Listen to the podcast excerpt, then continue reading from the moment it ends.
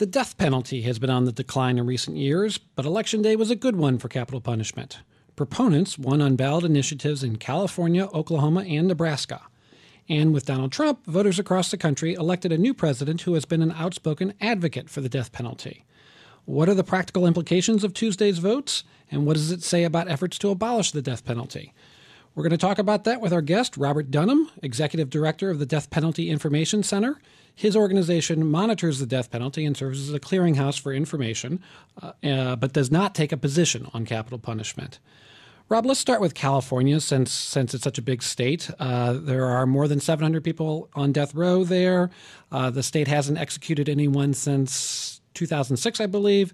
Uh, there were two initiatives on the uh, ballot. One would have abolished the, the death penalty. That failed. And then there was one that uh, expedited the appeals process for uh, death penalty, uh, death row inmates. Will the passage of that uh, initiative make any uh, practical difference, do you think? Well, it's hard to say right now. Um, it, it's clear, you know, there had been a concerted effort to try to repeal California's death penalty. Proposition 34 was tried uh, and failed four years ago. Proposition 62 uh, tried and failed this year. Proposition 66 um, appears to have succeeded with about a, a percentage point and a half uh, win, uh, but it's not clear what Proposition 66 will actually do and whether it will be able to obtain uh, its ends. It says that it would reform the death penalty system by expediting appeals uh, and making it so that executions can move forward, but it's not clear that it can actually do that. Rob, the story in Nebraska seems pretty remarkable that a um, you know the the legislature had outlawed the death penalty and now the voters have brought it back. How did this happen so quickly? Well, Nebraska is a uh, is a kind of special case. Uh, it was the first state in which a predominantly conservative legislature uh, voted to abolish the death penalty. Um, then their veto, their repeal was vetoed by Governor Ricketts. And it became the first time in American history that a legislature of the same party as a governor overrode that governor's veto uh, to abolish the death penalty. As a result of that, we had two different things going on. One was uh, the governor uh, trying to regain some political prestige because he had had two other uh, vetoes overridden by his own party members, uh, and he chose the death penalty uh, as the issue in which to stake on which to stake his political prestige. So he and his father, who owns the Chicago Cubs, bankrolled an effort to put a referendum on the ballot to bring the death penalty back. Uh, it passed uh, by. Um, approximately 60 to 40.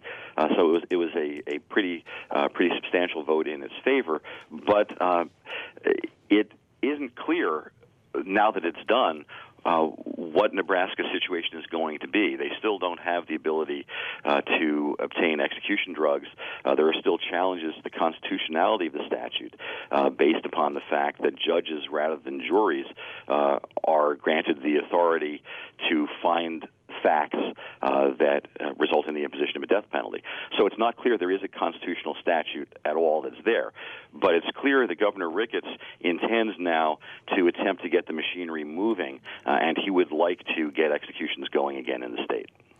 I'd like to get into some of those uh, issues you were talking about, the difficulty of getting drugs and other pressures on the death penalty in, in, a minute. But let's finish going through the list. Oklahoma, which is a state that, unlike California and Nebraska, has been uh, actively uh, executing people, or at least uh, uh, attempting to. Uh, w- tell us about the initiative there. in, in Oklahoma, um, the Oklahoma death penalty process was uh, under court attack. Uh, after the botched execution of Clayton Lockett, uh, the United States Supreme Court granted review of death row prisoners' challenges to Oklahoma's method of execution. Uh, and while that case, called Glossip versus Gross, was pending before the court, the legislature passed a bill to put on the ballot uh, a measure that would constitutionalize their already existing power to adopt different methods of execution if prior methods were declared unconstitutional, uh, but also to remove from the state courts the power to declare the death penalty cruel and unusual punishment, and to remove the power in individual cases to say that the death penalty violated the state constitution. But but but federal courts can still can still say that, correct? That's correct. That's correct. Uh, so there, you know, there were a number of questions about uh, about the ballot question. Uh, and the proponents themselves said that it didn't grant state legislature any powers that it didn't already have. Um, and there also is an issue about uh, there is a commission that was going to be reviewing and still will review Oklahoma's process, and was it going to be too soon to vote while this review was underway? The voters resoundingly said, um, we want to protect the death penalty in the Oklahoma Constitution, and they voted in favor of the referendum 66% to 34. Now, what's interesting is the polls indicate that public support for the death penalty in Oklahoma is above 70%. So the referendum actually underperformed a bit.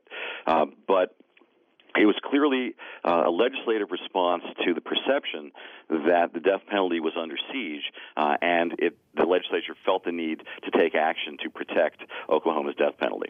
Well, Rob, the, the death penalty, you know, around the country is a pretty is a, as you sort of alluded to earlier, a kind of complicated area legally in terms of what's required in order for it to be constitutional. Why don't you take us through some of the issues legally that the Nebraska and Oklahoma uh, statutes now are going to have? Well, there are a number of issues. The in, in Oklahoma and Nebraska, there are issues about how to obtain the lethal injection drugs. Nebraska had attempted to illegally import uh, drugs from abroad, but under federal law, you cannot bring medicines into the United States unless there is an approved medical purpose, and killing prisoners is not an approved medical purpose. So when Nebraska attempted to uh, have execution drugs imported, uh, they were seized at, uh, well, actually, they weren't seized at the border. Uh, Federal Express refused to bring them in because they couldn't obtain appropriate paperwork to do so. Uh, states like Texas and Arizona, uh, the drugs were seized when, uh, when they tried to bring them in. Um, Oklahoma has problems um, with its execution protocol. And in fact, after it botched the execution of Clayton Lockett, who died 45 minutes into the execution of a heart attack, they actually had called off the execution. Um, the the state then went ahead uh, with the execution of Charles Warner and obtained the wrong execution drug uh, and executed him in violation of their protocol. Uh, they then discovered hours before uh, the execution of Richard Glossip uh, that they had again obtained the wrong drugs, and they halted that execution and convened a grand jury, uh, which was uh, issued a report that was strongly critical of virtually every aspect of Oklahoma's execution process. So that process remains uh, under review, uh, and it, it also is the subject of, uh, of legal challenges as to whether it constitutes cruel and unusual punishment. Now, one of the key things to remember, though, is that a challenge to the method of execution is not actually a challenge to the death penalty itself. Those issues get resolved relating to the method of execution, then executions will be able to proceed. Uh, but right now, uh, the method of execution is uh, is under challenge uh, in many different states.